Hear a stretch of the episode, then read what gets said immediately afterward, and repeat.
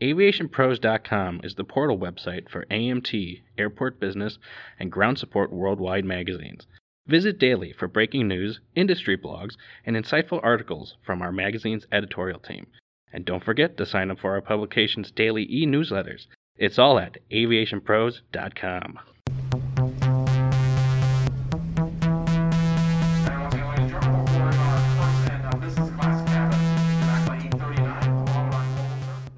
Hello, everyone, and welcome to another edition of the Aviation Pros Podcast. I'm Joe Petrie, Editor-in-Chief of Airport Business Magazine. Guy Leisner recently took over as CEO of Carver Aero, the owner of FBO operations in Davenport and Muscatine, Iowa. Leisner has worked in the industry since he was a teenager, having held a variety of positions including an air traffic controller and serving in the Air Force. I recently spoke with Guy and Carver's Director of Finance, Mike Manning, about the future of the FBO and general aviation as they look to 2021 and the post-COVID future. Well, I want to thank you for speaking with me for a few minutes today. The first question I have for you is, general aviation is experiencing a boom right now in the pandemic. Looking ahead, how do you expect to see this impact FBO operations like yours? And do you expect this sudden growth to continue through 2021? Well, that's a good question. The growth we're experiencing right now is kind of got two tracks, actually. Typically, in a downturn like we've experienced through COVID, general aviation takes a big hit, but we're seeing a growth both in the charter side of our company and also on the flight school side of our company. Flight training numbers are well up over last year for us, as well as charter. Charter is somewhat understandable. People are looking for a better way to get around than traveling on the airlines at this time, so are companies. But the flight school operation is particularly interesting because we're finding that people are coming to us. They have time on their hands, number one, something you've always wanted to do, maybe cross off a bucket list. And also, we have a fair number of people who are coming to us saying, you know what, I'm going to learn how to fly my family around on my own and not deal with public version of that transportation any longer. We see this growth continuing through 2021 in that once people get involved in the aviation, we know that once they're in there, they're sort of hooked and they like it, and then that leads to other things. So we expect this growth to continue both on the charter side and in our flight school side. How do you expect FBO services to change long-term due to the other changes in the aviation industry? I mean, do you expect new areas of business to open up or changes in how you operate? Well, I don't have a definitive answer for that.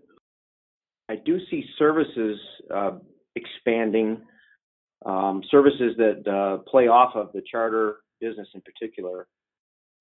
We're seeing a lot more interest in things related to charter services. In other words, we're providing services for hotels and transportation to and from airports and various things. That's kind of a bounce, I would say, from some of this. But as far as new business areas, I mean, our charter business is the biggest part of that. I also see people who are looking to acquire aircraft who in the past had maybe not thought of doing such or, not considered it.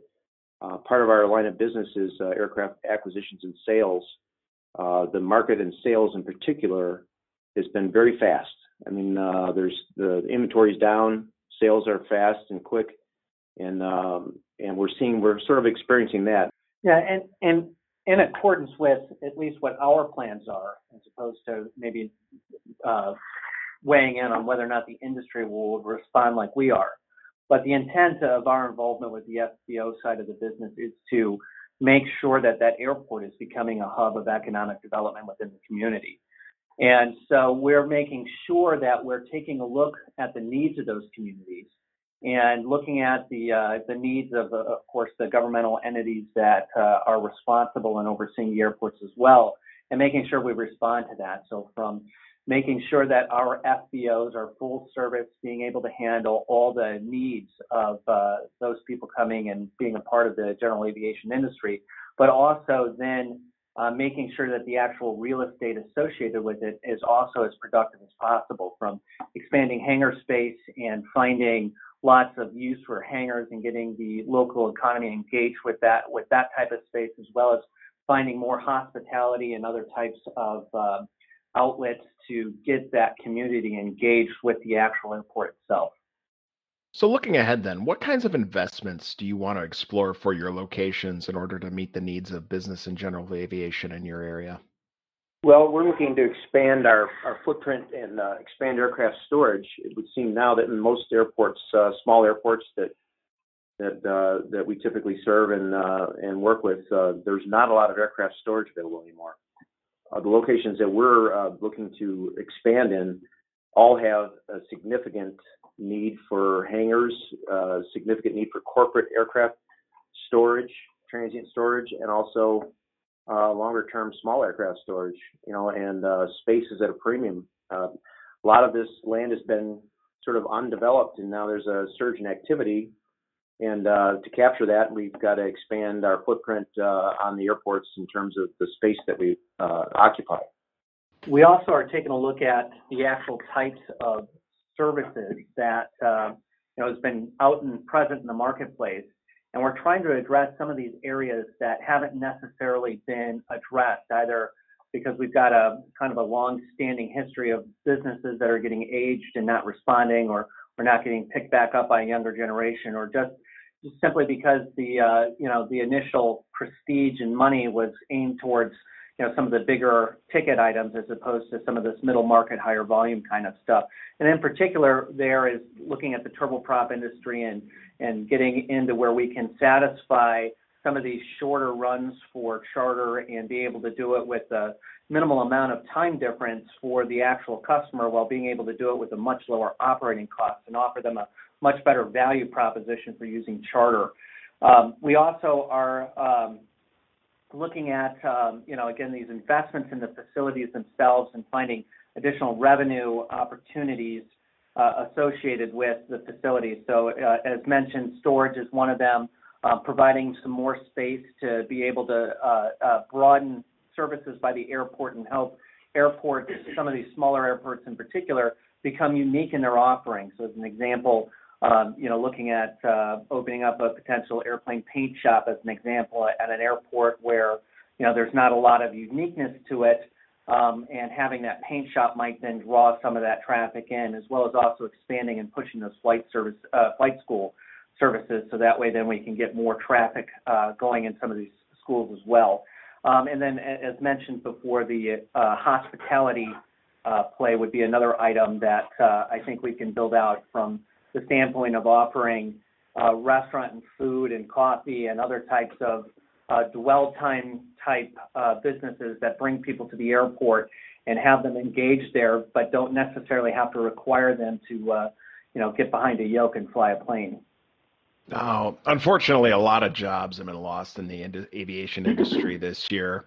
Because of this, the labor shortages in general aviation have pretty much disappeared. Looking ahead, how do you see this change impacting labor issues going forward for the industry?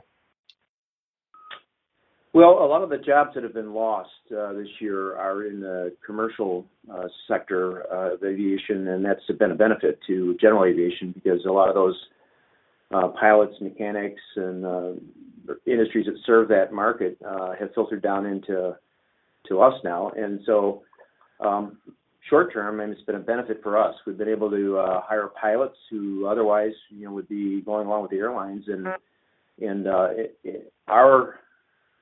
Our benefit is that we're able to offer them good benefits and things that they may not get, with the airlines, and hoping to attract and keep them long term. Looking ahead, I think that you're going to see a shift in the thought process here for pilots in particular. Pilots are always looking for stability, if they can find it in this industry, as we know, over the past 4 or 5 decades has been very unstable, especially in terms of the economy. Whereas we see the steady growth on the charter side, good companies with good benefits, good flight schedules, are retaining employees now, and that's a benefit for all of us that are on the GA side of the equation. With all the challenges the industry has gone through this year, are you optimistic for the future of the industry going into 2021, and why? I think we're very optimistic about 2021. I mean, we're seeing a steady growth. We've had this bump in growth in general aviation now due to the COVID issue. But I think people are, it's changed the paradigm in how people are approaching general aviation flying, private aviation, and all sectors, non-commercial sectors of aviation. We're seeing, we think it's going to continue, and we see that as a byproduct of what we've been experiencing here. Again, good companies with good benefits, offering good jobs in these smaller towns to people who otherwise had to travel to get on the airlines to fly for the large corporate companies are benefiting by all the activity that's happened now. And we're very optimistic about our future in that in the bigger scope of things because of that. Yeah, and I think so. As an overall mission of the our organization, and talking more broadly as well as into the owners of our company and some of the items that they're attempting to accomplish, we believe that there's a great amount of potential that can be generated through rural America and into the less urban or smaller urban areas. And we think being able to unlock this potential is really dependent on getting some of these airports up and running and viable, because now all of a sudden they become a transportation hub that can help allow the population to spread out and not be so dependent on large urban centers. We've had the tech industry respond, over the last 20 years, providing technology to remove a need to keep a workforce in a dense area. We no longer have to physically be in front of our data and rely on, printed out material and close proximity. We've got technology such as web conferencing technology and document imaging and online storage that's allowing us to be able to rethink how we delineate our workforce. And I think with our strategy of being able to open up these airports in these smaller communities will allow people to move further away from these urban areas, and it kind of fits into kind of the tagline of what we or the mantra that we kind of operate under, with the idea that we're here in small towns with big ideas. Thanks again for listening to today's podcast. For the latest general aviation and FBO news, subscribe to the FBO Daily Newsletter. Also, check out the upcoming print editions of Airport Business to learn the best practices from the leaders in the industry. I'm Joe Petrie. Please stay safe out there.